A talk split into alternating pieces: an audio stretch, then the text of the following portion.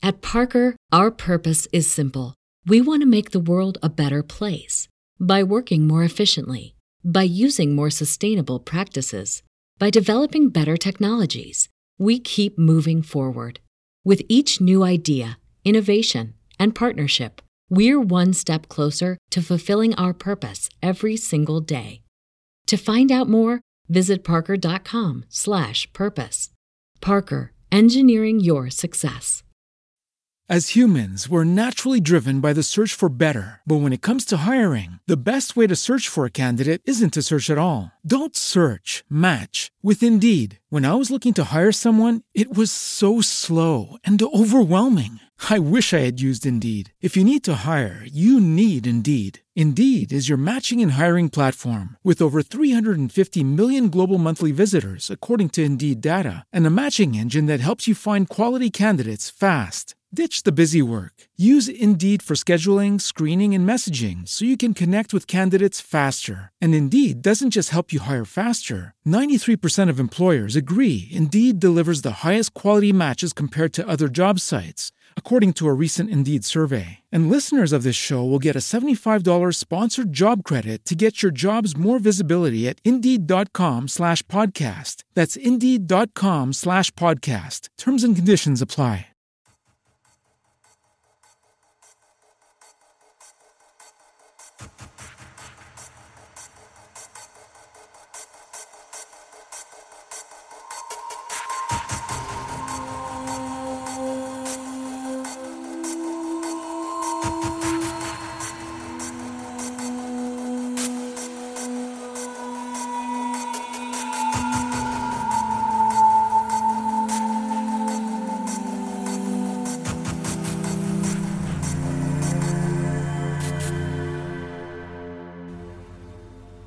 Eccoci, siamo live con Gianluca Russo, Omar Serafini, salutiamo Michele Sessa, Cunino Macoroba che giustamente cita che la prima incarnazione della Yamato era su un asteroide, Jack O'Lantern, Cornado P, Simone Leddi e di nuovo Jack O'Lantern, ah di Eon, sì sì sì è vero è vero, citiamo anche quello. E va bene, allora prima di tutto facciamo anche la, la, la pubblicità fantascientifica, sta creatura frankensteiniana creata da Omar Serafini, eh, sito podcast e chi ha più ne mette, canale Telegram, quindi andate lì per i podcast che vengono ripresi. Eh, quindi se chi ci ascolta sul podcast ovviamente vi, vi, ringraziamo, chi ci ascolta offline sul canale YouTube altrettanto, poi c'è il canale Telegram Fantascientificas e venite tutti. Salutiamo nel frattempo e poi partiamo veramente. Eh, Angelo Frascella, Edu e direi che ci siamo tutti. Vai, chi comincia di voi due? Lor signori? Bene, l'ospite direi. ma, ma, l'ospite questa volta è quello che, che, ne sa di meno di tutti perché io diciamo non è proprio il mio campo e, diciamo io sono un po' più mm. eh, sulla comunicazione e, e, ce n'è anche da dire per esempio intanto per capire che so queste meteore che ci vengono mm. sulla testa so, comete, meteoriti, asteroidi tutta sta roba anche questo ecco il cielo ci cade Cominciamo sulla testa in tante forme. Cominciamo Salutiamo anche Maurizio. E scienziati, no, dunque io mi sbaglio sempre perché eh, dunque la, la meteora, è, è, il meteoroide è prima che cade, la meteora è mentre cade e il meteorite è quando è caduto, su, in maniera auspicabilmente non troppo distruttiva. Eh, in realtà spesso cade in maniera distruttiva l'esempio più classico è quello del, del meteorite dei, dei, dei, dei dinosauri, insomma, di 65 milioni di anni fa Chicxulub, quello ha colpito la, la, regione del... vediamo un po' se ci arrivo, eh, che è stato messo in fondo, che colp, appunto um, ha colpito uh, la regione del, del, dell'America centrale, la penisola dello Yucatan. Eh, tra l'altro la storia è abbastanza è stata raccontata tante volte, ma insomma il figlio di Alvarez, il premio Nobel per la fisica, stava studiando perché erano scomparsi non i dinosauri, ma il plankton, tra l'altro a Gubbio, nel, nel, nella nel passaggio tra due strati aveva trovato l'iridio e quindi passando all'acceleratore di particelle che aveva il padre con l'università avevano appunto scoperto questa uh, abbondanza di iridio che non è presente sulla Terra e avevano ipotizzato appunto che fosse stato un meteorite. Dopodiché mh, l'avevano, questa teoria non ha avuto tutto questo credito inizialmente finché poi non si è trovata appunto i resti come anomalie gravimetriche, credo che fossero delle, delle società di prospezione eh, petrolifere che se ne accorsero che appunto eh, è la firma dell'impatto dei, dei, dei dinosauri. E appunto con uh, queste, gli impatti più grossi sono questi, poi anche qua eh, eh, si dibatte se fossero stati dinosauri, cioè se i dinosauri fossero stati uccisi solo da questo o anche dalle eruzioni del, delle Deccan Plates, del, dei vulcani che stavano, hanno eruttato tipo per 100 milioni di anni nella zona indiana. Però sì, noi siamo pieni, strapieni e ripieni di asteroidi. Questa è la famosa fascia degli asteroidi, che sono quelli che se ne stanno bene tra Marte e Giove. Giove è un corpo celeste molto pesante, quindi ha i suoi eh, asteroidi che co-orbitano eh, nei punti di Lagrange tra, il, tra, appunto, tra Giove e il Sole, punti semistazionari, quindi... Protagonisti come... di almeno uno dei film dei quali parleremo, perché eh, da lì proviene Meteor forse, no? È, eh, sì, lì che, Meteor, eh, sì, perché sì, tu l'hai rivisto di recente. Eh, Appunto, questi li chiamavano troiani greci, tanto perché dice, eh, sono il campo dei troiani dei greci di due punti di Lagrange, però appunto ce ne sono tantissimi, queste sono le orbite degli asteroidi più eccentriche, perché quelle che a noi potenzialmente fanno problemi sono quelle la cui centricità e la cui orbita li può portare a corridere con la Terra, sono una marea e appunto uno spera che non, non cioè uno innanzitutto ricerca tutti quindi sono vari survey varie eh, analisi per capire se appunto uno di questi storie può avvenire però il problema vero è che eh, appunto questa è un po' complicata da vedere però essenzialmente questa è la Terra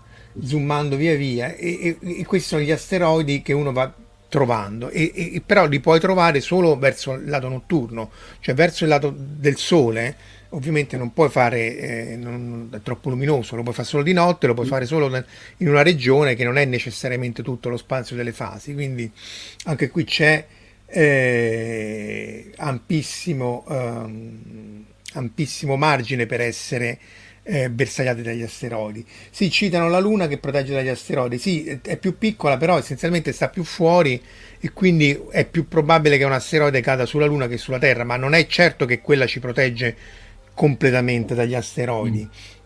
Eh, ha, ha, aiutato in passato perché comunque dato una grande mole di asteroidi eh, una parte alla, cade mm. sulla Luna ma non è certo se un oggetto è abbastanza grosso c'è un'orbita abbastanza eh, non compatibile con il punto dove si trova la Luna non ci protegge assolutamente mm. quello che ci ha protetto molto è Giove nel senso che eh, gli studi recenti eh, dicono che Giove adesso sta grosso modo a 5 unità astronomiche, cioè 5 volte la, terra, la distanza Terra-Sole, però in passato si era avvicinato molto di più al Sole, poi si è riallontanato e quindi questo ovviamente ha eh, impedito di formarsi un pianeta nella fascia degli asteroidi, ma soprattutto ha ripulito moltissimo la zona interna degli asteroidi.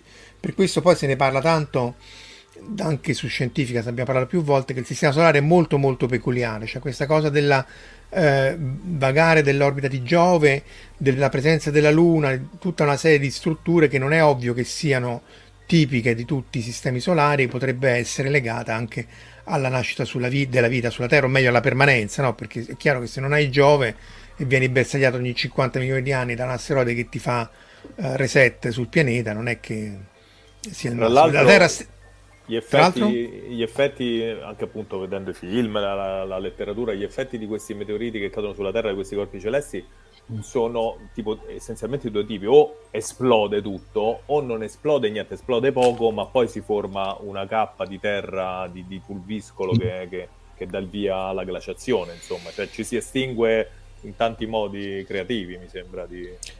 Sì, eh, sì, di aver letto e visto salutiamo anche Antonio, poi ti rispondo Giugiu Giarlo e poi basta. Eh, Maurizio abbiamo già salutato. Le bombe planetarie, sì, faremo anche le bombe planetarie.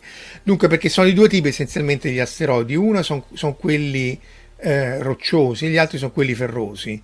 E ovviamente quello roccioso è più probabile che si disintegri perché è più leggero nell'attrito con l'atmosfera e poi esploda eh, ciao Polez, e, e, mentre quello ferroso è più probabile che sia ablato, cioè che perde una parte, ma essenzialmente lo, cioè un, arriva fino sulla Terra eh, intatto e quindi può fare molti più danni. Dopodiché l'esplosione nell'atmosfera in realtà non dovrebbe provocare tanti tanta nuvola, per tanti detriti, perché comunque se si è disintegrato nell'atmosfera vuol dire che è un oggetto leggero e quindi più di tanta massa non c'è. Se arriva fino sulla Terra e fa appunto solleva la te- la, il pulviscolo, sì, e fa un po' l'effetto vulcano, fa l'effetto glaciazione e così via. Tra l'altro, Marco, eh, il, quella, quel discorso che accennavi prima della map, chiamiamola mappatura degli asteroidi, è una delle premesse del, del, del romanzo Incontro con Rama di Arthur C. Clarke che lì c'era stato diciamo come prologo del libro c'era stato un, l'impatto di un asteroide che nel, il 7 settembre 2077 aveva distrutto Padova, Verona e Venezia e da lì praticamente avevano dato eh, inizio a questo progetto che si chiama Guardia Spaziale di mappatura e controllo di tutti gli asteroidi. Quindi c'era l'impatto asteroidale che era non era Rama, no? Era un asteroide. No, no, Rama, Rama viene, viene, fatto all'inizio perché, dato che ogni, ogni, asteroide di una certa entità veniva chiamato con un, un, una divinità di un qualsiasi pantheon, quando Rama arriva all'interno della, del, diciamo, all'interno eh, diciamo in, della sfera captabile, viene inizialmente confuso come un, un, un asteroide e lo chiamano Rama perché era era il primo nome disponibile della lista. Sì, era quella tipo, tipo i, i, tsunami, i, i, tornado e i cicloni tropicali. Mm. Sì, sì, o anche le varianti primo... del Covid anche. Eh? Beh, quelle le usano le, le, le lettere greche, no? Eh, sì, però se, se, sono troppo simili a qualche nome magari le scartano e, e passano oltre. Perché chi ci siamo persi nella variante Covid? Mm. Eh, siamo passati ad Omicron perché c'era la lettera precedente che era troppo simile, almeno questo che ho letto sui giornali, al nome mm-hmm. del presidente cinese della Cina e quindi hanno detto ah. no vabbè saltiamone una perché sennò poi non vorrei che... Quindi poi il contatto era diretto. Eh. Esatto. passiamo, passiamo... C'è stata una quarantena su un nome, diciamo così. Comunque anche la variante Omega secondo me fa molto fine di mondo, eh? quindi anche oh, se quella... Eh la, la, la Omega Man. Eh. e salutiamo anche, anche il virus Luca. alfa, eh? potrebbe essere male. Il virus, virus alfa, alfa, qual era? Sta, sta in cima alla catena eh. alimentare, direi. Che ci si, si mangia. Eh, sì. E Rama, sì, Rama era un asteroide interstellare, in realtà appunto era, una, era un'astronave, era un, sì. un, un'arca. Tra l'altro c'era appunto Cuni che citava all'inizio che Yamato nella prima incarnazione del, di, di, Ishizaki l'idea che doveva essere un asteroide con, con un motore, poi appunto eh, è stata fatta diventare la, mm, la, la corazzata appunto delle due più grandi corazzate della seconda guerra mondiale. E, sì, sì, Rama comunque rimane un ottimo ra- libro, evitate i, le continuazioni. No, il secondo è abbastanza passabile, dal terzo in poi lascia perdere.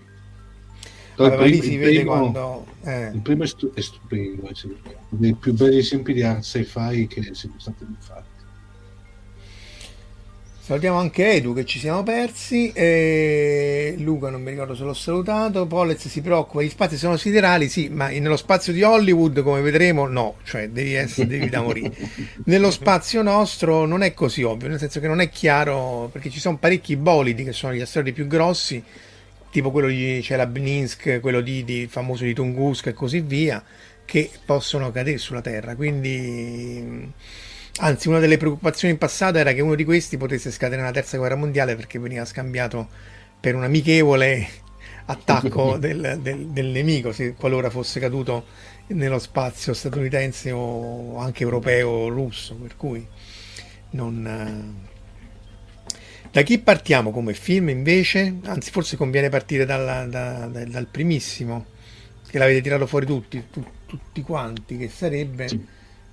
When Worlds Collide, no? Tra l'altro tu ne, giustamente hai detto che ne, avete, ne avevate, sì. forse col sale un prof, parlato... Uh, sì, ne avevamo parlato praticamente una doppietta di fantascientificast perché avevamo collegato eh, questi due film praticamente di cui dopo la soluzione al problema cosa succede se arriva tanto era proprio era eh, queste due puntate erano state ispirate al fatto che c'era proprio un asteroide che si era avvicinato a, alla Terra. Allora pre- abbiamo preso a spunto questo, abbiamo fatto queste due puntate dove c'erano le due soluzioni al problema, quella americana e quella giapponese, come tutte e due queste due popoli riescono a concepire la, una soluzione a questo problema.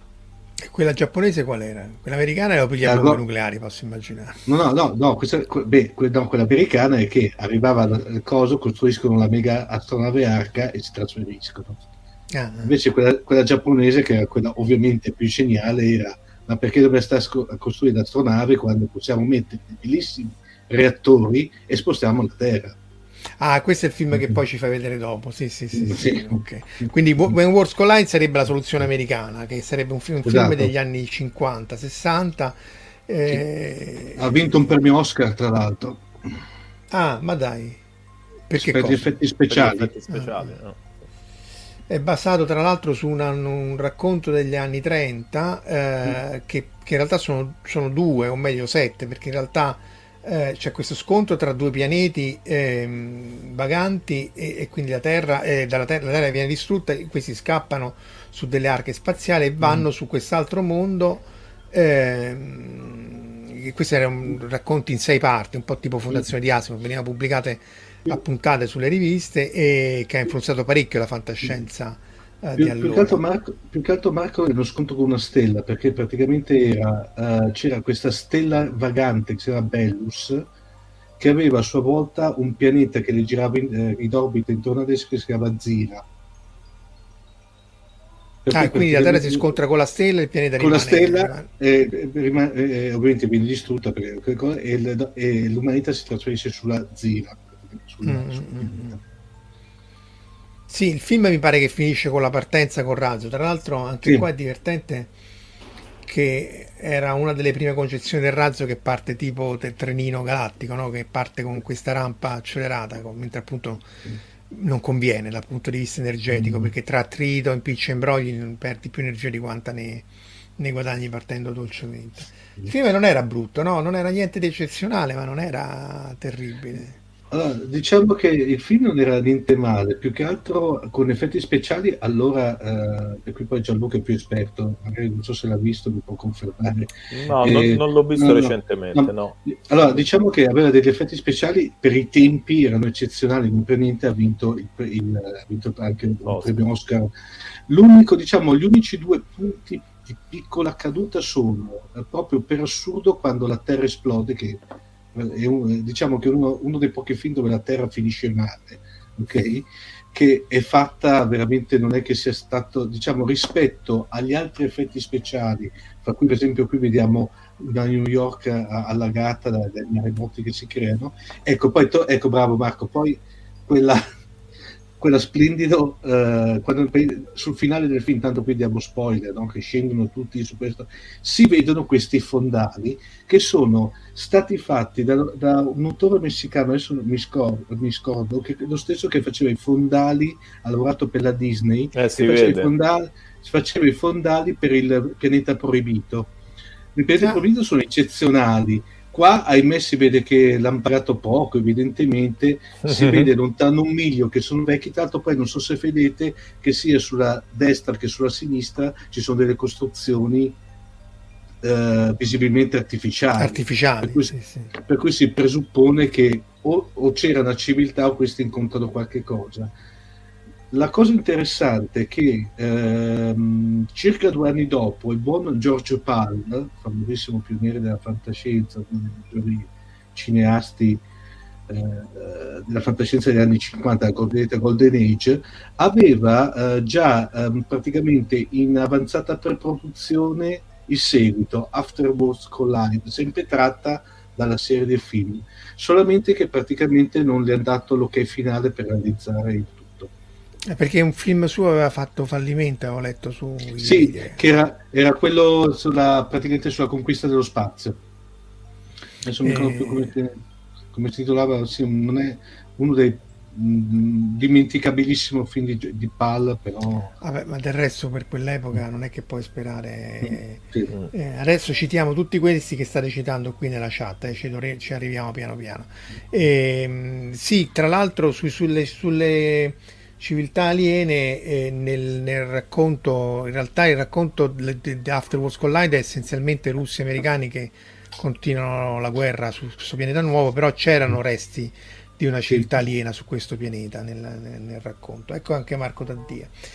E, dopodiché, vabbè, allora vediamo quelli più recenti. Questo tutto sarà rinfrescato da poco, Gianluca, no? Meteor. Sì, sì, sì, sì questo l'ho, l'ho visto da poco, del 79 e comincia proprio con una piccola rifacendosi ai film classici quando c'è la descrizione come è nata la vita sulla Terra, i batteri. Eh, qui comincia con che cosa sono queste comete. Lo spiegone. Sì, esatto, c'è uno spiegone molto affascinante. Appunto, questa cometa che, che, vola, viaggia e arriva nella faccia del asteroide di Giove dove colpisce Orfeo, che è un corpo celeste più grande eh, lì dentro, e da Orfeo partono queste schegge dirette verso. Sì, lì era un po' assurdo perché c'era questa missione col figlio di, uno dei protagonisti che stava proprio là davanti, che viene preso. No, era stata mandata perché il capo del, della, dell'agenzia spaziale vede questa cosa. Siccome avevano questa navicella che andava lì per esplorare Giove, dice fate una piccola deviazione verso la fascia degli asteroidi. Infatti, lui per tutto il film ha questo rimorso: se io non li avessi mandati lì, ad a quest'ora sarebbero vivi. E il padre sì, dice, ma... avremmo, fatto, avremmo dato tutti lo stesso ordine, quindi liquidato così il povero figlio che è andato là. E la cosa bella qui, intanto proprio la guerra fredda. Eh, io ho visto anche è bella la guerra per fredda, quale sì. parleremo che è Don't Look Up, che è tutto americano, tutto sull'America. Compaiono i russi per non so, una frazione di secondo e gli europei proprio presi in giro. Qua erano i due blocchi, Stati Uniti e russi, che nel film si alleano. È molto bello anche, lo fanno eh, truffando i, rispettivi, i, rispettivi presidenti, insomma i due scienziati, quello russo e quello americano, in qualche modo li, li costringono a, a, a, a, mettere in campo un'azione per difendere la Terra contro i loro interessi perché sia gli americani che i russi avevano mandato nello spazio in orbita, questi sono gli Hercules che ora sono puntati, e questi sono, quello è Pietro il Grande, questi mm. Pietro il Grande è puntato verso la Terra. Almeno. E, e sono i missili appunto mandati nello spazio da, dai russi, dai sovietici e gli Hercules invece che poi gireranno ovviamente verranno puntati anche loro accanto ai compagni degli Stati Uniti che sono questi eh, per, ehm, per, colpire insomma insieme questo corpo celeste che stava arrivando. Eh, loro hanno, ecco questa è una cosa interessante, loro hanno sei giorni perché scoprono questa cosa e in sei giorni devono fare queste colpire il... Quasi biblica la cosa. Sì, sì, ho visto che, sono andato poi a vedere, che in Armageddon hanno, ve l'ho ricordato quanto tempo hanno? 18 no, giorni 18 giorni. E invece in Deep Impact, no in Deep Impact, in um, Don't Look Up, questo che è appunto uscito l'8 nelle sale italiane, hanno sei mesi, che mi sembra mm. già una roba un po' più... Anche Deep Però... Impact erano vari mesi, perché loro mandano la missione, perché il punto fondamentale è che in meno di dieci anni non riesce a def- deflettere niente, cioè tutti gli scenari di deflessione degli asteroidi eh, si basano sull'idea che tu devi andare lì dieci anni prima perché essenzialmente una volta che stai a sei giorni la, la quantità di energia che ti serve per deviare la, la rotta dell'asteroide è mu- mostruosa. E anche con le armi nucleari che tu citavi di Pietro il Grande e così via non, non hai assolutamente perché essenzialmente lì quella, quella, vagamente quasi ci azzeccava il povero Bruce Willis nel senso che eh, se la fai esplodere sulla superficie non, non gli fai niente eh, mentre la devi, devi, scavare, no? Lui Armageddon, ma ci arriveremo. E questo qui invece è una deviazione gravitazionale perché appunto l'idea è che tu vai lì eh, anni, anni, prima e, e, e, e, la presenza di un altro corpo uh, artificiale davanti all'asteroide perturba quel tanto che basta, la, ovviamente su dieci anni, l'orbita dell'asteroide per farlo andare a evitare la Terra. Ciao Emanuele. Ehm, ma ci sono varie, varie, idee, ad esempio questa di usare delle lenti o dei laser per fare ablation, cioè tu lo, lo scaldi, questo è quello che stiamo facendo noi anche sui, per i detriti spaziali, quindi è più semplice perché il detrito è più piccolo, però l'idea è che tu lo, gli mandi la luce, lo fai evaporare, fa un minimo razzetto artificiale naturale e questo deflette, però anche qua il problema è l'energia perché se stai dieci anni prima sei lontano dal sole, boh, devi capire come fare a trovare l'energia. Ciao David. Ehm... Qua il, me- il meteorite che dove- avrebbe dovuto colpire la Terra nel film Meteor ehm, dicevano che il diametro era approssimativamente di 8 km e secondo i loro calcoli avrebbe provocato una glaciazione, cioè avrebbe colpito la Terra, fatto salire detriti, eh, vulcani, terremoti e quindi ci sarebbe stato, saremmo morti per glaciazione. In Don't Look Up invece, se non sbaglio, è fra i 9, fra i 5 e i 9 km il diametro e lì invece do- dov- dovrebbe provocare, non voglio splo- spoilerare, un'esplosione proprio distruttiva de- dell'intero allora facciamo da un look up dai visto che tanto mm. continui a parlarne perché no, puoi no, ostentare vabbè. che l'hai visto in anteprima no, allora, oste- vabbè, ostenta, che, ostenta che l'hai visto in anteprima eh, allora ci ho detto eh, anche perché poi abbiamo tanti altri discorsi eh, eh, parte anche qui come Deep Impact. Viene scoperta una mon- cometa. Si mettono a fare i calcoli questa ricercatrice che è la bravissima Jennifer Lawrence con eh, DiCaprio, altrettanto bravo, ma lei è veramente molto brava in questo film, e, e capiscono, rifanno i calcoli che la, che la cometa sta arrivando, uh, è in rotta per il pianeta Terra. E quindi devono fare qualcosa, vengono portati alla fine tramite una serie dal presidente, che è una donna, una specie di Trump al femminile, Mary Streep, che eh, si preoccupa dell'impatto che avrà questa cosa sulla rielezione del midterm. Quindi l'impatto quindi dice, non fisico, l'impatto elettorale. No, esatto, esatto. e quindi dice, vabbè, ma siamo sicuri? Dice, beh sì, siamo sicuri, questa cosa avverrà. Ma avverrà che cosa vuol dire? Eh, vuol dire che, cioè, è il figlio che è il segretario di Stato, ma siamo sicuri al 100%? Loro, siamo sicuri al 99,8%. Ah, va bene, quindi non è il 100%. Allora direi aspettiamo e vediamo un attimo prendiamo altri dati. E da lì appunto va avanti questa trafila di... È un film essenzialmente sulla comunicazione, sull'impazzimento generale, sui like, cioè, su come vengono raccontate le, le problematiche scientifiche. Don't Look Up è il motto di una delle due fazioni che si creano, i, diciamo, i cometisti e gli anticometisti, eh, Don't Look Up è per gli anticometisti, non dovete guardare quello che sta avvenendo perché sono tutte balle, vi imbrogliano, gomblotto, eccetera, eccetera. Gomblotto, Poi quando non ce lo appare, dico. Quando appare la meteora rimangono tutti così con la bocca aperta e dicono ah allora c'è... Però... Beh, già che se ne accorgono vedendola perché anche lì avrei detto ah, no, sono, sono, i, schermi sì. del del governo. Però appunto questo io in realtà non, quando tu mi citavi quest'autore Adam McKay non, non, non, l'avevo riconosciuto, ma lui ha fatto un sacco di roba di altissima qualità, tra l'altro. Sì, sì, The Big Short appunto che, che citavamo, la grande scormessa sulla crisi dei subprime, eh, con un cast stellare, prova anche lì a spiegare una cosa abbastanza complicata come appunto le, le manovre finanziarie, e come uh, un fondo cinese fa perdere la pensione ai boscaioli del Canada. Eh, non sarò certo qui a spiegare cose che capisco fino a un certo punto e lui stesso lo dice nel film, eh, fa, fa, raccontare queste mh, mm, meccaniche finanziarie da ragazzine discinte nella vasca per attirare l'attenzione e poi proprio direttamente lo spettatore dice tanto non far finta di aver capito non hai capito. Comunque fidati è così e procede col racconto cinematografico. Insomma è un, anche un innovatore. E poi ha fatto um, eh, Vice l'uomo nell'ombra su Dick Cheney su eh, la presidenza Bush e anche qui insomma è un regista innovativo. Cioè, li dovete vedere questi due film insomma sono veramente eh, molto molto avvincenti sì, quello sui, sui, sui, sì, però insomma questo su Subprime effettivamente riesce a spiegare a grandi linee il problema del, del, che, che, tu crei il nulla dal nulla e quindi poi gonfi i debiti all'inverosimile. Eh, Vice mi manca però lui ha scritto anche Ant-Man ha fatto eh, Anchorman questi film. Lui è partito come mi raccontavi in effetti come, atto- come scrittore comico anche attore, tra l'altro, però è, sì, è scrittore, il Saturday Night Live, ha lavorato tantissimo con Will Ferrell per uh, Anchorman. Per Anchorman eh, sta su Netflix, tra l'altro, se, non, se, l'avete perso perché non è comparso da noi, recuperatelo perché è molto sulle righe, ovviamente satirico, surreale, ma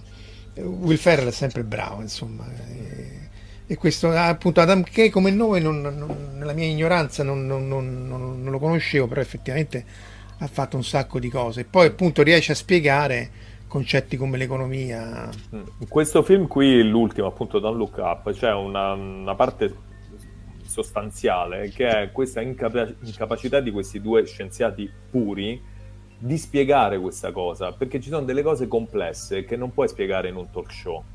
A un certo punto, intervistati da, da Kate Blanchett, che interpreta una giornalista di di un Good Morning America, e, um, lei gli dice: Vabbè, ma rendiamo un pochettino più sexy questo racconto, rendiamolo un pochettino piacevole. E lei dice: Ma non c'è n- nulla di piacevole, cioè, fra sei mesi moriremo tutti. Che cosa, come possiamo renderlo?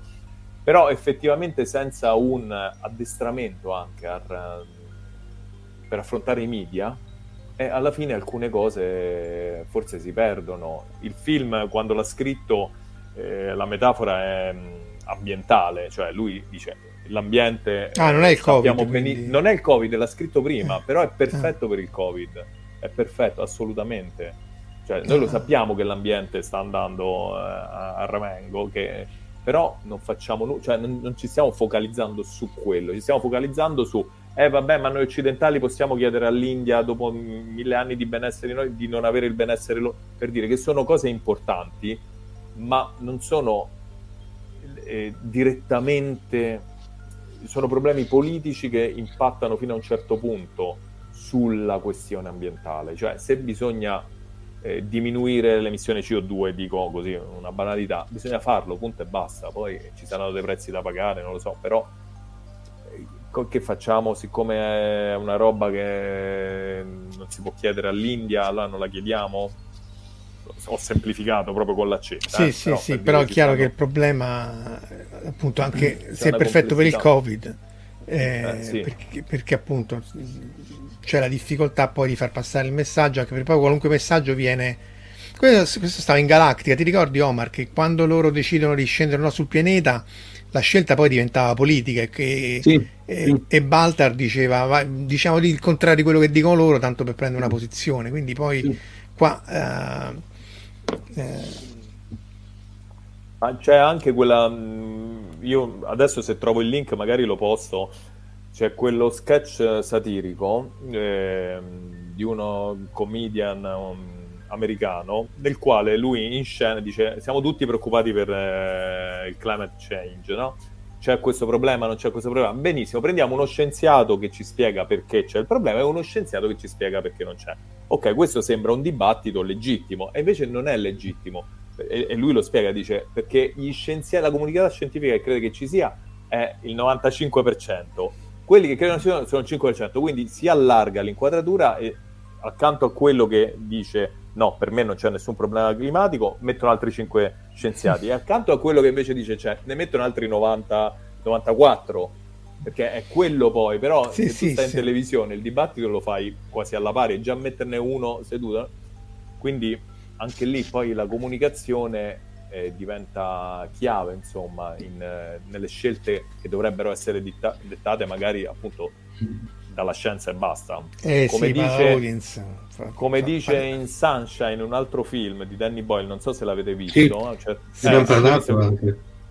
Loro a un certo punto dicono: Ma qui non c'è la democrazia, non è che dice, no. questo problema è un problema per il fisico, decide il fisico, anche se decide sulla vita di tutti noi, perché siamo in 5 qua, non è che mettiamo votazione se andiamo o non andiamo. Sì, far scegliere i fisici, non, non lo Vabbè. so, perché comunque finisce un po' come il dottor Stranamore, no? Dice ci vorrà un mm. rapporto di 10 donne per un uomo per ripopolare. Quindi sì, e tra l'altro sì, Angelo ha notato la stessa cosa che ho notato io, che, che è anche ironico, no? Basato su fatti realmente possibili, che è un po' un controsenso, però effettivamente... Eh, sì, nel, nel, talk show grida chi grida più forte. Mm-hmm. E, vabbè, vedremo un po' questo come va, però appunto questo Adam McKay effettivamente mh, mm, cerchiamo di recuperarlo. E forse ci possiamo spostare sul Giappone, visto che hanno citato, sì. c'era David che citava uh, addirittura Gundam, che è il contrattacco di scia che voleva far cadere un asteroide proprio però artificialmente sulla Terra e, e sopra citavano, allora io direi di partire prima di tutto col bel faccione nostro perché intanto cambia la locandina mm. partiamo da, dalla regina dei mille anni che aveva citato anche Cuni mm. che qui era l'Ametal che era il pianeta poi mm. che diventa il pianeta delle macchine che si doveva scontrare il 9 settembre del 1999 e, e, e, ce ne sono appunto tanti di, di, di questi e tu hai, hai, ripescato tra l'altro un film che io ignoravo completamente anche qua che era Gorat no? Sì esatto che faceva parte della seconda, ecco seconda parte del, del, del, di quel bis che avevano fatto quel duo che avevano fatto di eh, su fantascientifiche eh, Gorat è anche un, interessante perché eh, bella trama, tanto dei miei soliti spoiler. C'è questo, qui proprio un planetoide, cioè è un pianeta, anzi perché è bello grosso. Anche qui scoprono che in eh, rotta di collisione con la Terra, eh, solamente che uh, c'è ovviamente l'astronautica era agli, agli albori, non c'era abbastanza fondi né, né, né risorse per fare delle astronavi, anche perché dove le mandavano sostanzialmente cosa fanno? Decidono la scelta ovviamente più geniale, direi proprio la giapponese, la più geniale possibile. Mettono dei grossi reattori, reattori nel polo sud della Terra e la spostano di orbita in modo tale che così Gorat le passa di fianco. Ecco lo dico. Ovviamente, ecco questi sono i famosi reattori. Eh, ovviamente, eh, come in tutti i film della To di allora, c'era la quota, la quota Kaiju, per intenderci, che in questo caso era eh, quella, quella, sorta di tricheco gigantesco che è magma che grazie a Dio nella versione occidentale li hanno tolti tanto compare veramente per, in tutto mi pare 3-4 minu- 3-4 minuti per cui veramente proprio e questo da dove veniva questo mostrone? Eh, dai, dal sottosuolo siccome a un certo punto nel costruire eh, per intenderci il, i tubi di alimentazione dei, dei reattori scavo nel sottosuolo, questo qui era lì che dormiva, evidentemente si incazza, esce, fa un po' di danni, ma non fa alcun insulto. Ma allora c'era il, il produttore della, della, della, della To, il produttore esecutivo della Tonu, che è uno dei papà di Godzilla, che era Tomiyuki Tanaka, che era fissato con i grandi mostri e secondo lui in ogni produzione di fantascienza da Toho ci doveva essere per forza la quota mostro.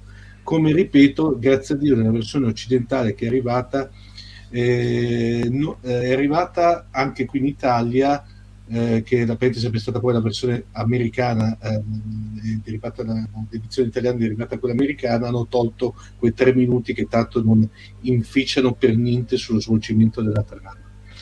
Eh, è interessante perché tra l'altro ha dei notevoli effetti speciali come nonostante sì tra l'altro poi anticipava lo spostare la, esatto. la, Int- e Wonder Earth. Tra l'altro la cosa buffa è questo. Um, all'inizio di eh, quando hanno cominciato a fare i primi promo di The Wandering Earth c'erano delle scene che erano eh, proprio c'è stato il fandom che l'ha fatto dei trailer che erano una coppia una, si dice uno a uno giusto Gianluca cioè una riproduzione uno a uno dei trailer di Korat praticamente per cui qualcuno in, della tosse un pochino incavolato gli ha fatto notare alla produzione cinese che stranamente questa volta ha sentito le critiche per cui li ha fatti sparire dalla rete.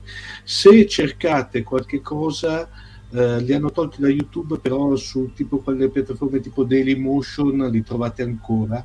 Proprio ci sono stati fan che hanno affiancato i due trailer per far vedere che al di là ovviamente dell'aspetto estetico magari delle tute spaziali o di alcuni particolari erano assolutamente identici. eh, però c'è da, co- c'è da, dire una cosa, che il, sia l'autore di Wonder Guard del libro sia il regista hanno ammesso che ci sono eh, ispirati all'opera di Honda. Ah, sì, sì, ah, interessante. Beh, poi tra l'altro il libro lì era raccontino, in realtà il libro sono sì. una serie di racconti brevi, quindi sì. eh, palesemente assurdo. Il film è ancora più fracassone, però perché ovviamente non riesce a spostare la Terra dall'orbita. Lo stesso spazio 1999 con la Luna che hanno citato sopra che veniva eh, spazza- eh, scagliata fuori dall'orbita, l'energia necessaria è oltre ogni umana possibilità. Mm. Eh, dice Cuni che addirittura qui lo spostano un pianeta eh, per un motivo simile e, i giorni in più li dedicano a Bender. Eh, mm. Però appunto una cosa è la cosa... Vabbè, ma anche questo del 62 è abbastanza così... Mm. Eh, goliardico. No, perché dopo la risposta a posto, eh, stai attento Marco, cioè prima la spostano fuori, fanno passare la strada e, poi, e poi la rimettono. Cioè, manco dovessero fare un parcheggio in centro, cioè la roba... Non... Vabbè, gli anni 60 erano belli anche per questo, perché era una fantascienza molto easy going.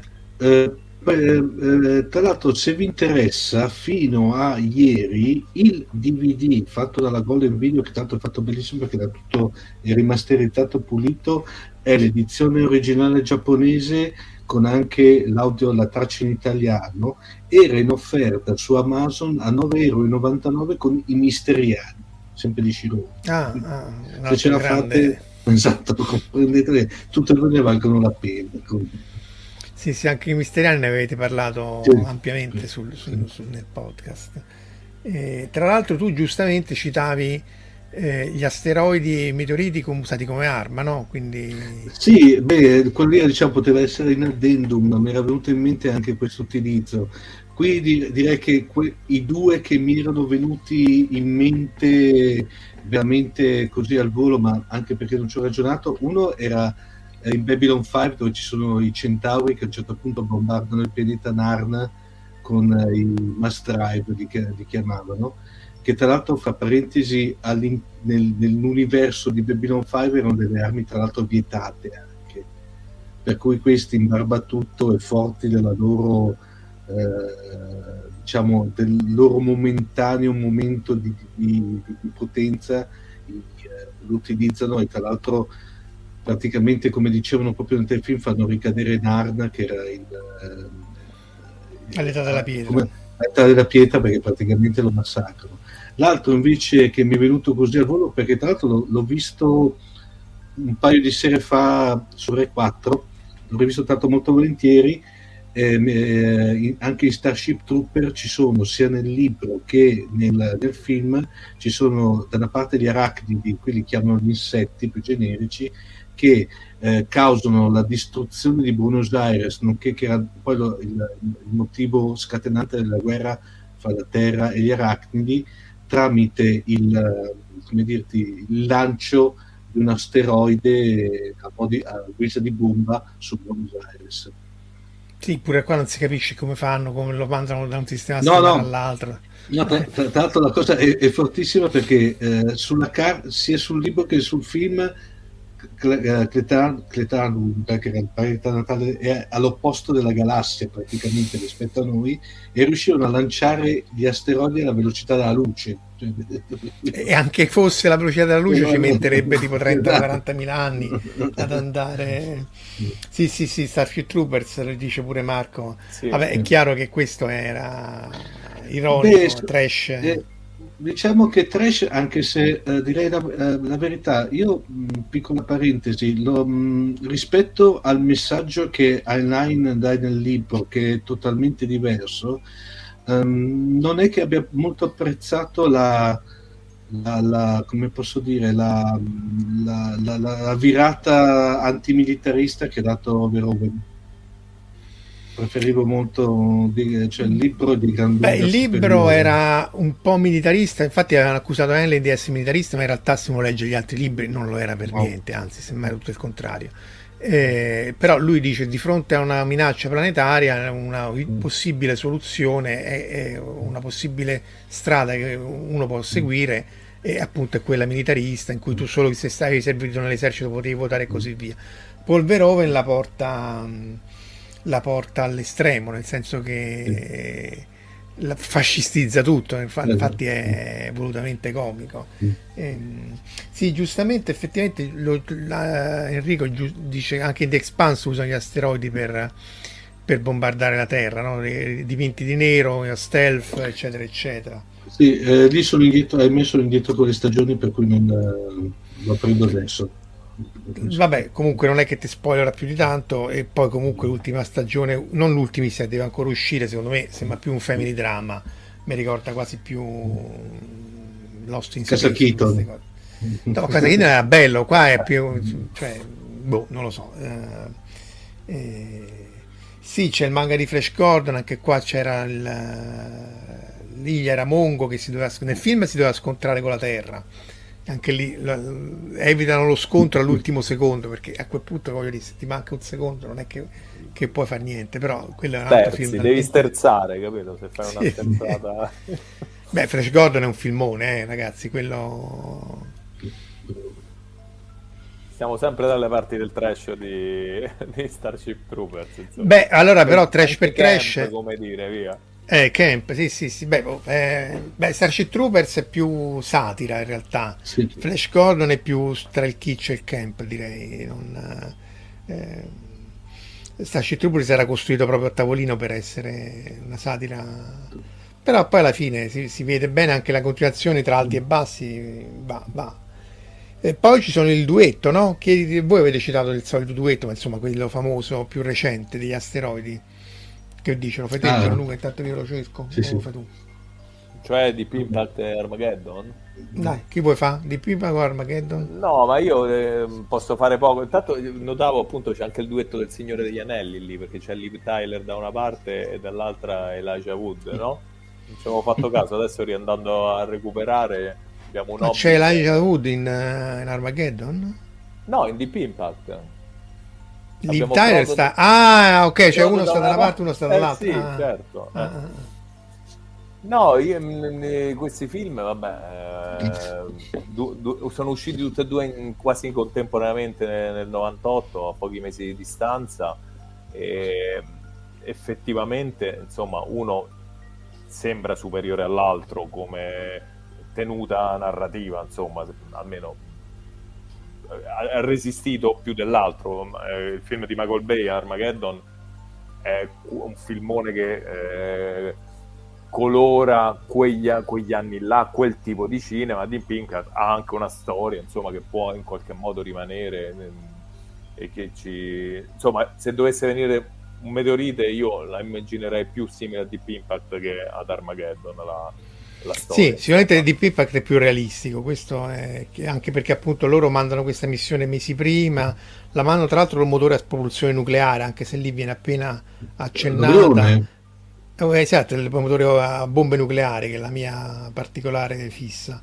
E c'è anche la questione dell'equipaggio degli astronauti esperti, giovani e così via. E poi, siccome comunque un sercio deve cadere per forza sulla Terra, questo è un frammento del, del mega asteroide perché eh, eh, comunque più o meno la, viene, viene, deviato.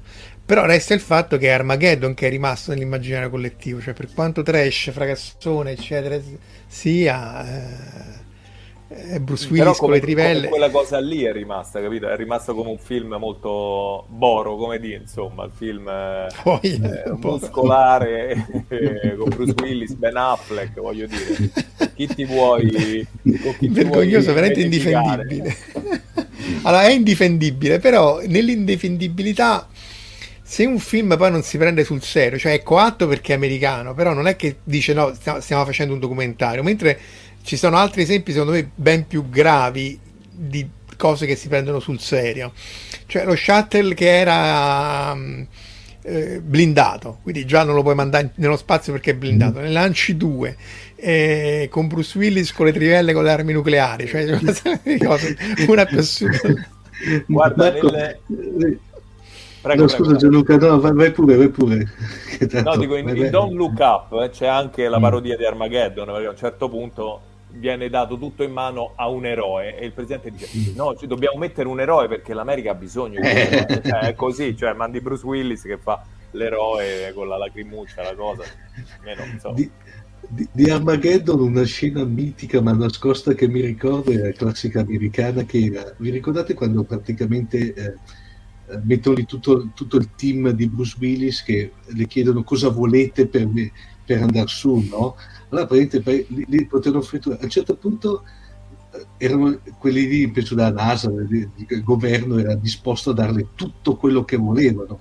A un certo punto una delle, doma- delle richieste era non pagare più tasse in tutta la vita e questo ha fatto una faccia come se fosse qualcosa di manco l'avesse chiesto non so il motore curvatura cioè, ha fatto morire invece un'altra scena ritornando in Deep Impact che lì era la classica mamma mia che l'ho messa per quello, quella dei due tizi in moto, che mi ricorderò sempre praticamente la scena che questi che erano dietro, l'asteroide che arrivava, eh, dovevano salvare mettere il bambino e la mamma invece di prendere la moto e fuggire a gambe elevate sta lì due minuti e mezzo da allacciarsi il casco perché sai era fondamentale in quel momento lì, eh.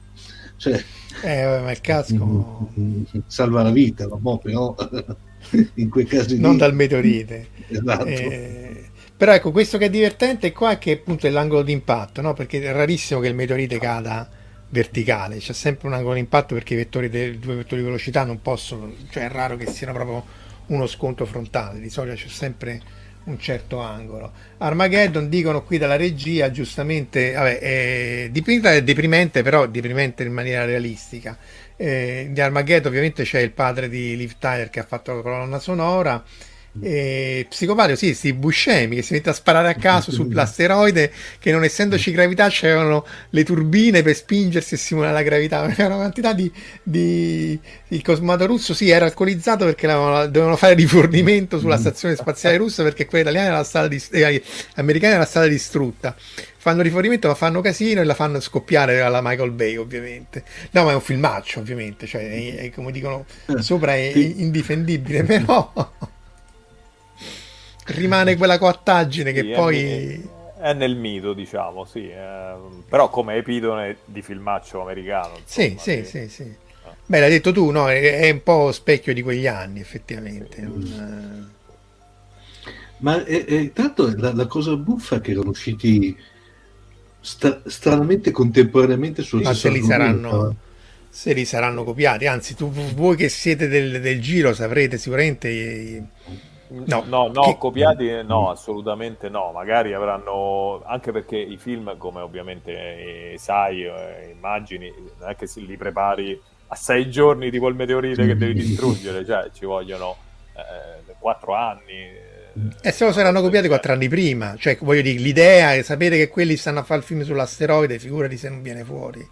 È come sì, Hans no, e Vid- eh. Ma anche magari con degli studi che hanno fatto, sapevano che l'interesse cresceva su asteroidi, allora si mettono a fare. Però farli uscire insieme è molto rischioso. Infatti, quasi tutti. Adesso in Italia c'è stato un caso, mi riflettevo con degli amici. Eh, eh uscirà tra poco chi ha incastrato Babbo Natale ed sì. è uscito due mesi fa il film, l'ultimo film di Proietti con Babbo mm. Natale. E che se, e secondo me hanno sbagliato il, le date di uscita, cioè avrebbero dovuto invertire. Io avrei messo quello di Babbo Natale con proietti adesso e quello di De Sica Siani con, che fa, con De Sica che fa Babbo Natale prima, perché mi sembra il compi- più natalizio proietti, cioè avrebbero fatto, però lì sono guerre che fanno le case di distribuzione, cioè come fai a è che c'è il governo del cinema mondiale che decide le uscite, cercano un po' no, no, no, no esatto, esatto, non combattersi, che... eh, sì. però anche fare due film sullo stesso tema nello stesso momento è un po'... Eh, eh, anche Hans, ti ricordi Hans e quell'altro, come si chiamava? Eh, An, eh, quello della Pixar. Uno era Hans con Woody ah, Allen sì. e l'altro sì, era no. Bugs Life. Bugs, Bugs Life, Life sì. Sì, sì, lì... sicuramente avevano eh, manca il settore insetti andiamo sugli insetti e però poi si sono trovati allo stesso eh, dice Angelo ci sono anche quelle sull'agenzia per trovare l'amore vero che sono sì. uscite su Prime e Netflix. Queste a me mancano perché, come vedete, se non c'è sta l'astronave o il drago, a me non compare neanche in, uh, su, sul browser. e... Sì, comunque, vabbè, questo qui lascia molto il tempo che trova Armageddon, però poi non è che hanno imparato, perché secondo me, io l'avevamo parlato anche nelle serie spocchiose però la settimana scorsa, io trovo molto più grave, eh, dove sta? Eh, Salvation adesso lo cerco, che, che, anche lì c'è l'asteroide che deve cadere sulla Terra, eccetera, eccetera. C'è la startup che essenzialmente, eccolo qua, la startup con l'M-Drive che ecco, lì è assolutamente fuffa, imbrogli. E anche i vulcani, dice Jack O'Lantern. Sì, è vero. E... Dante Speak uno era e sì. l'altro non lo ricordo, però è vero che... Uno era quello che c'era il vulcano a Los Angeles.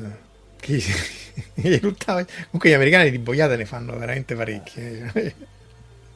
Sì, perché, eh, perché, hanno un'industria, quindi se lo possono permettere. Hanno un'industria no, anche ne fanno anche tanti di film, eh. Per, però eh, voglio dire, non, più preoccupante che noi riconosciamo parecchi di queste. Ah, sì, quello, sì. Salvation presto, lascia assolutamente il senso che il, il tempo che trova E... Poi c'era però che eh, di, di, di, recente su Netflix c'è Greenland, non so se qualcuno di voi l'ha visto, io non, non, no. non lo so perso. Che questo qui era, usci- era, uscito durante, eh, diciamo, poco prima del primo lockdown, se mi ricordo. Sì, è uscito anni, da, anni e uni fa. Sì, uno era Vulcano Los Angeles del 97 e l'altro Dante Speak sempre sì, del sì, 97. Sì, 97 eh, ah, ah.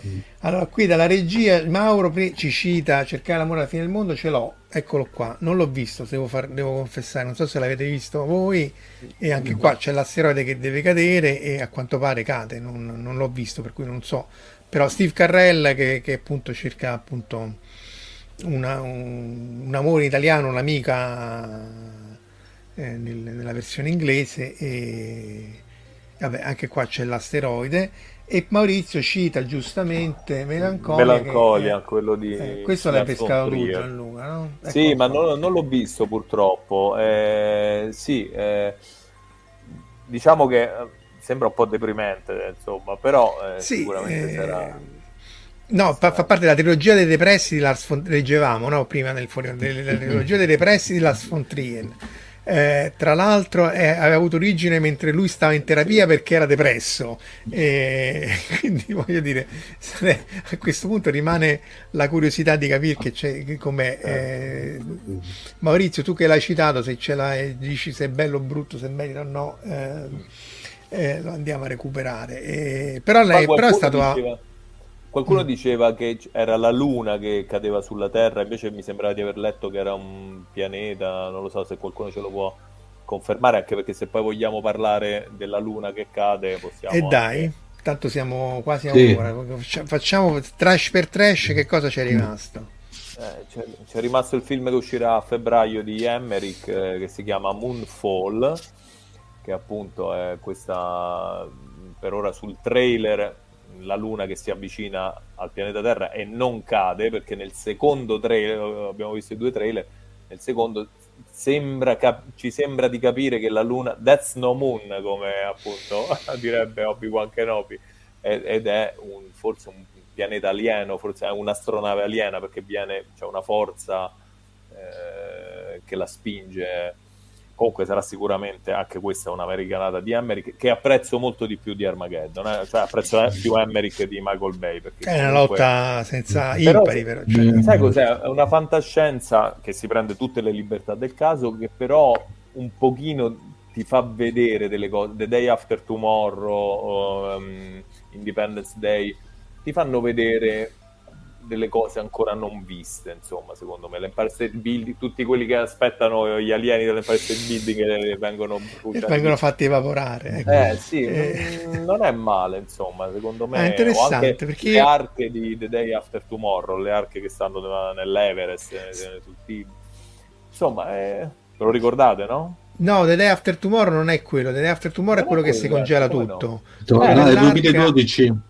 Ah, scusa, 2012, è vero, è vero, è vero. No, allora, quello, allora, su 2012 è un film che grida vendetta. Nel frattempo Maurizio mm. dice che eh, Melancolia me, me, me, è deprimente, ma è da vedere. No. Eh, dunque, eh, il 2012 è un film che grida vendetta perché questa delle arche in cima all'Everest, perché che cosa era? Sì, che sì. scoppiava...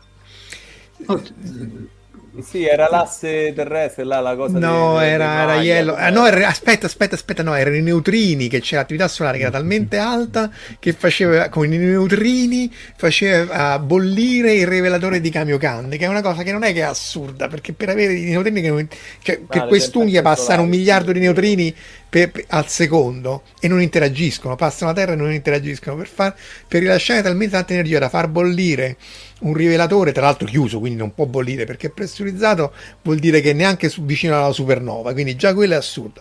Poi gli scoppia Yellowstone ed è assurdo pure quello. Poi hanno ste navi d'acqua. Ah sì, poi tra l'altro quelli devono salvare tutto lo scibile umano e si portano i libri di carta, invece di mettere tutti su una SD e portarsi tutti i libri dell'universo mondo.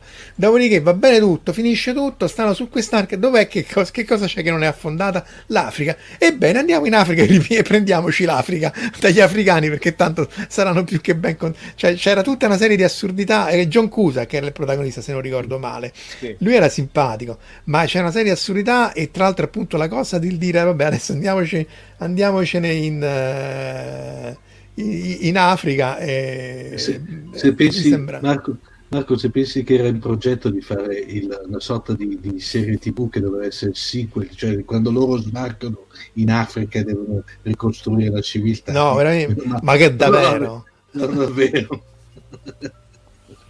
Mamma mia, mi dice giustamente Enrico, sto neutrino può essere più, ma può essere... e, e cita anche poi, questo non me la ricordavo, che la Luna si avvicinava alla Terra, sì sì, è vero. E, ehm, vabbè, vedremo un fa, però insomma Emerick, ehm, sì, forse eh, Beh, Michael Bay più fracassone.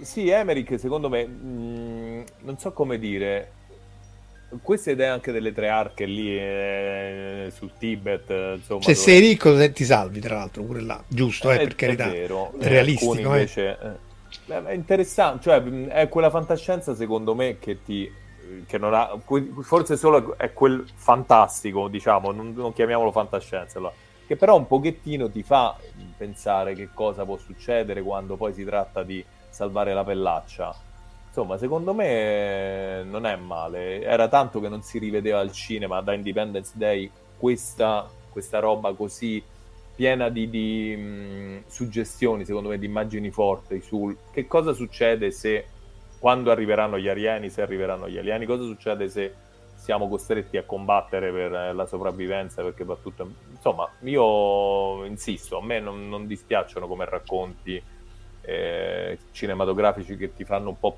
pensare a una delle mille ipotesi. Delle... Ipotesi, sì, sì. Non...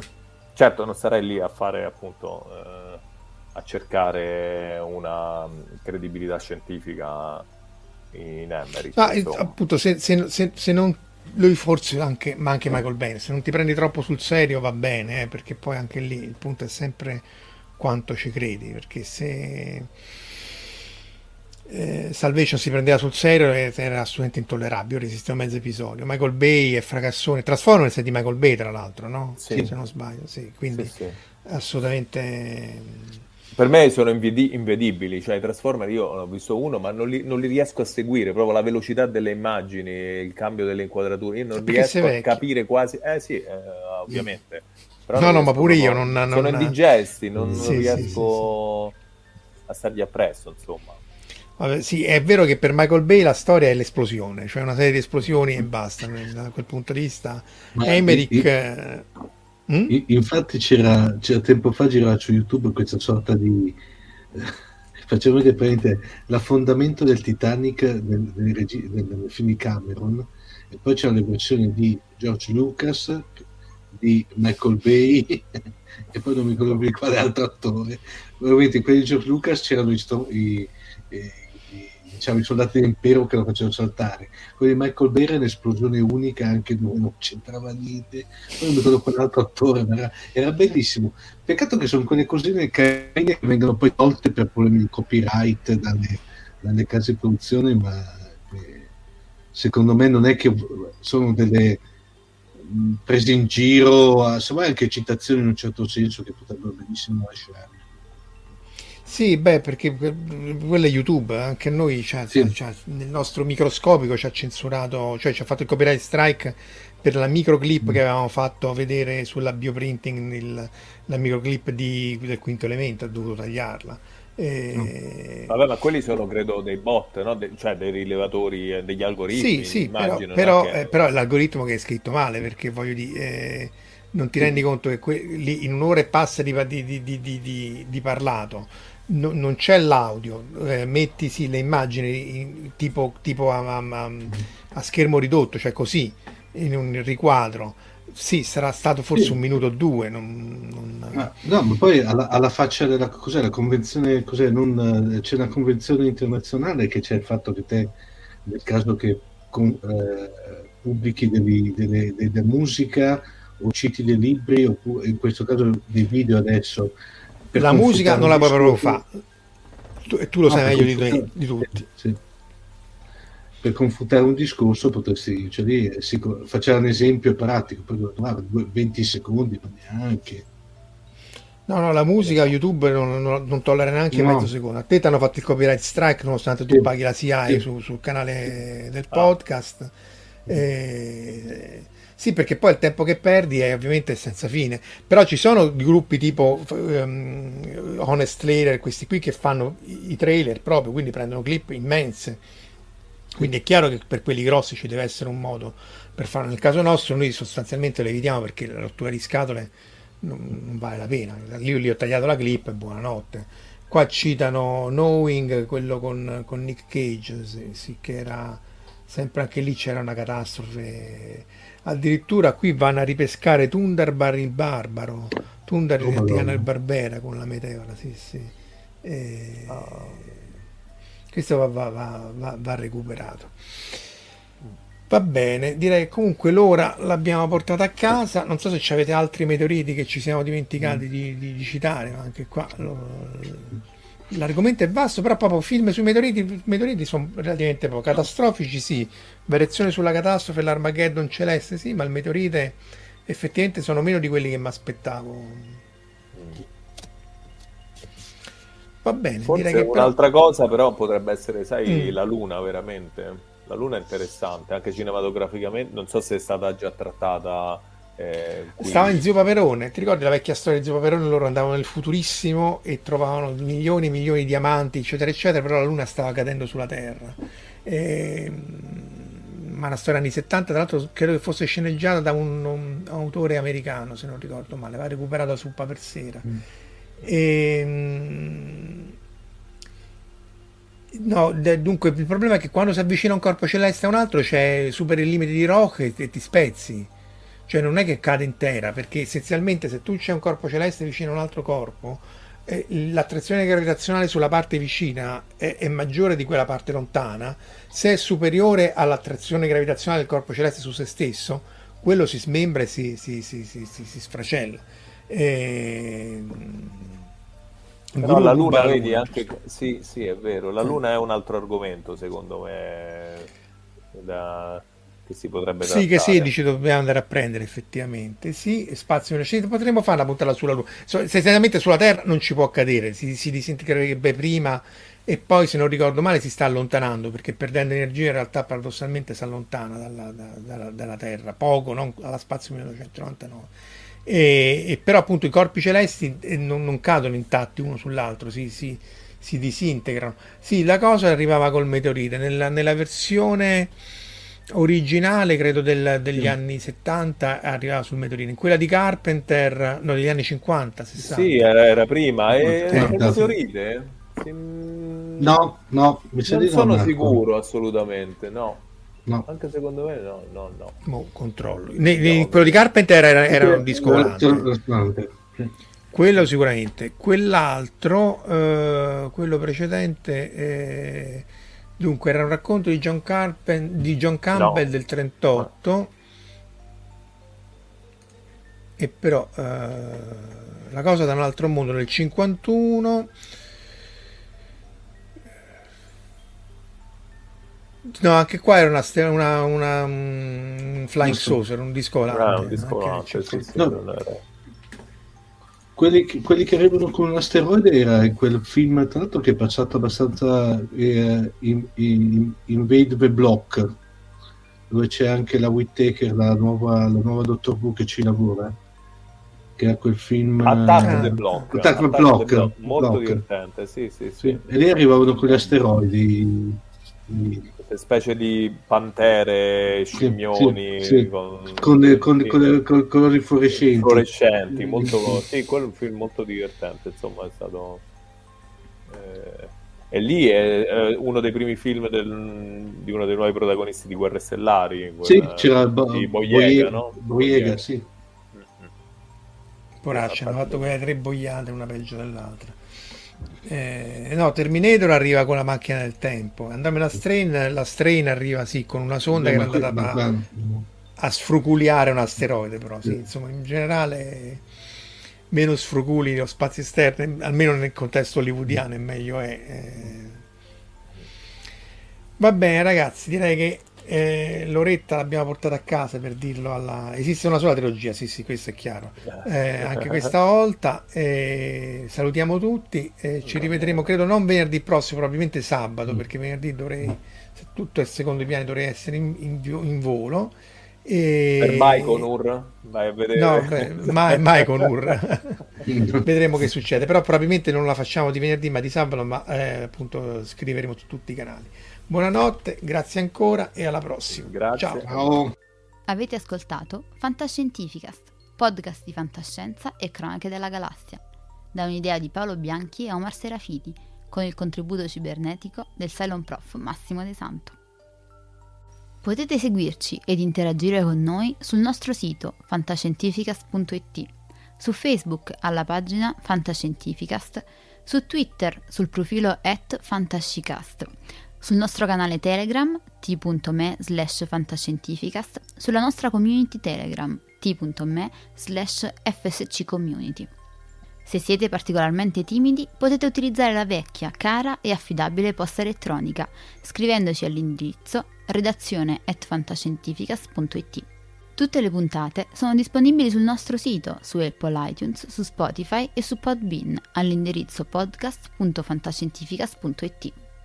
Se volete, potete lasciarci una valutazione a 5 stelle su Apple iTunes ed offrirci una birra romulana o un gotto esplosivo pangalattico sostenendoci tramite una donazione PayPal utilizzando l'apposito pulsante sul nostro sito. Fantascientificast è una produzione amatoriale, non si intende infrangere alcun copyright, i cui diritti appartengono ai rispettivi detentori. Autorizzazione SIAE 5612I5359. Nessun byte e nessun tribolo sono stati maltrattati durante la produzione di questo podcast. Alexa 4 e l'equipaggio di Fantascientificast vi augurano lunga vita e prosperità e vi danno appuntamento alla prossima puntata lungo la rotta di Kessel.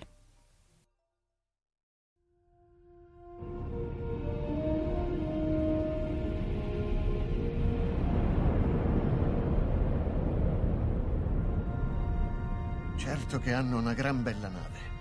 E hanno un capitano ancora più grande. Allora è finita a quanto pare.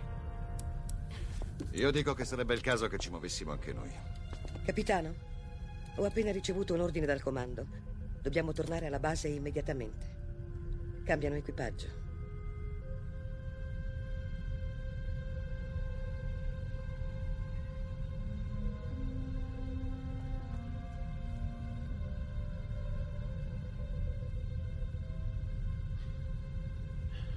Se fossi umano, penso che ora la mia risposta sarebbe andate al diavolo. Se fossi umano.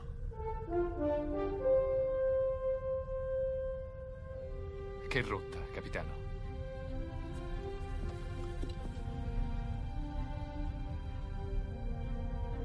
Seconda stella a destra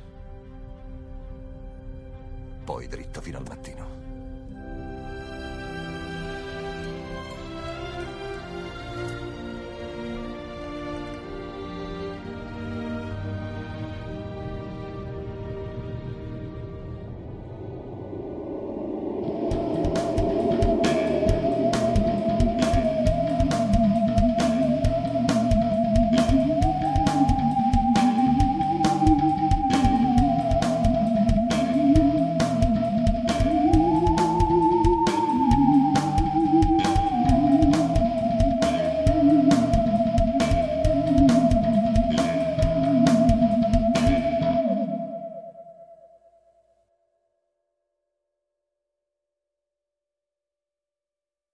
Parker, our purpose is simple.